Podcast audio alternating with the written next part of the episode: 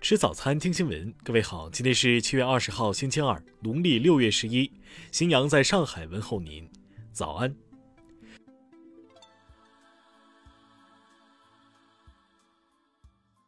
首先来关注头条消息。日本广播协会十六号报道称，日本防卫大臣岸信夫当天召开记者会，宣布将在位于九州岛宫崎县的新田园基地。部署一支由约二十架高端隐形战机 F-35B 组成的飞机队，并与美军共同训练。日媒分析称，此次部署旨在针对中国在钓鱼岛、冲绳附近的频繁活动，提高日本西南诸岛周边的应对能力。报道称，F-35B 战机为美国海军陆战队及英国皇家海军采用，属于第五代战斗机，能实现短距离起飞及垂直降落。日本读卖新闻援引防卫省官员的话称，F-35B 战机是日本离岛防卫的王牌。对此，中国外交部发言人赵立坚日前明确指出，这段时间日方接二连三拿中国说事儿，粗暴干涉中国内政，无理指责中方正常的国防建设和军事活动，对中方正常的海洋活动说三道四，渲染所谓中国威胁，这是极其错误和不负责任的。中方对此强烈不满，坚决反对。钓鱼岛及其附属岛屿是中国领土不可分割的一部分。中方在钓鱼岛海域开展巡航执法活动，是行使本国固有权利，正当合法。听新闻早餐知天下大事。国家发改委昨天指出，今年以来，我国经济恢复成效明显，经济运行呈稳中加固、稳中向好态势。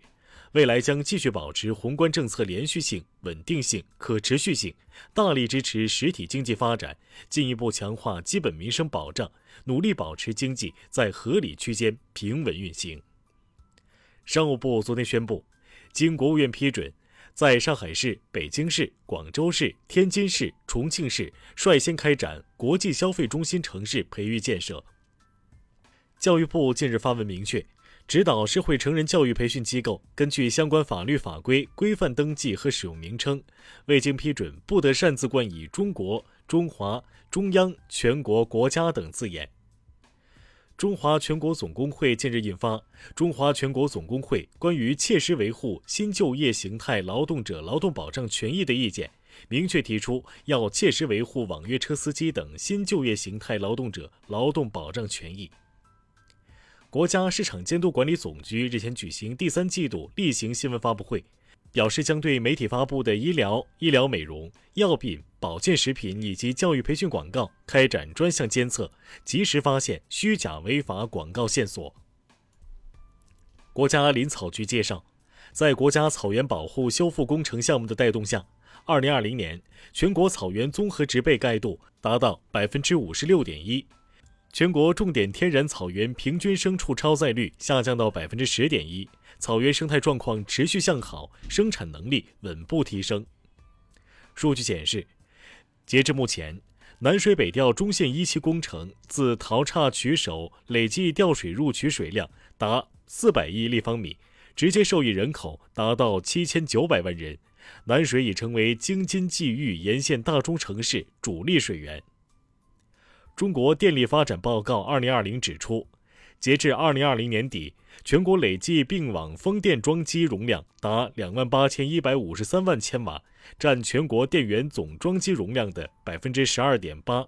占非化石电源装机容量的百分之二十八点六，超额完成“十三五”规划目标。下面来关注国际方面。美国、法国、德国、英国、日本、韩国等多国驻阿富汗大使馆以及欧盟驻阿代表团、北约驻阿高级民事代表办公室十八号发表联合声明，呼吁塔利班立即停止持续不断的军事攻势。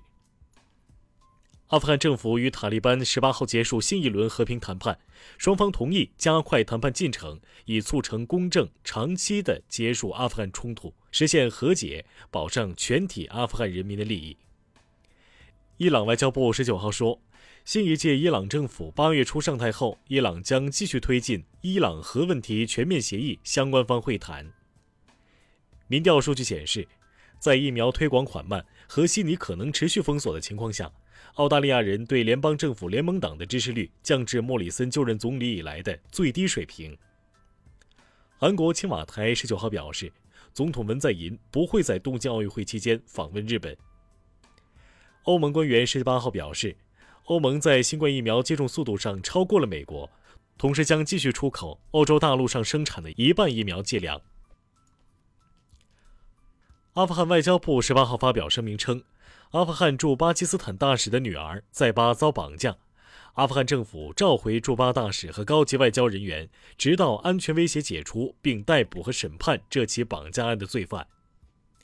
经哥斯达黎加立法大会近日投票，树懒正式成为该国新的国家象征。树懒是一种哺乳动物，主要分布在中美洲及南美洲的热带雨林中，因其缓慢的移动速度而闻名。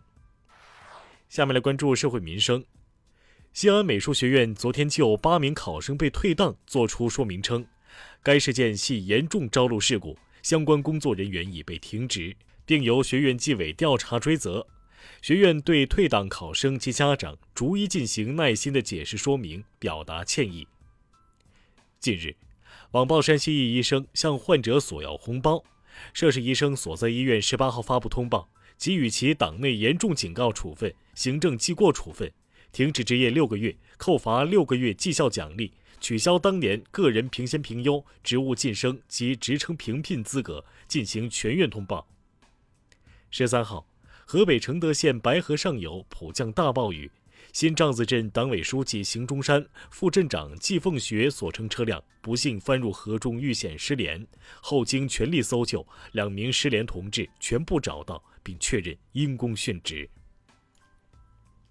四川乐山烟草专卖局日前对辖区内某电子产品经营部向未成年人销售电子烟的行为作出行政处罚，并处以两千元罚款。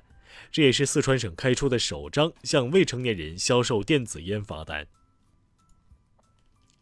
辽宁残疾按摩师于海义涉嫌故意伤害一案将于二十号二审开庭。二零一八年，于海义因刺死一名强行入室男子，一审被认定为防卫过当，判处有期徒刑四年。下面来关注文化体育。中超联赛第六轮，上海申花三比二绝杀大连人，河北队二比一战胜长春亚泰。东京奥运会女排项目夺冠赔率出炉，中国女排和美国女排是夺冠热门，东道主日本队位列第六。白鹤滩水电站库区考古成果日前公布，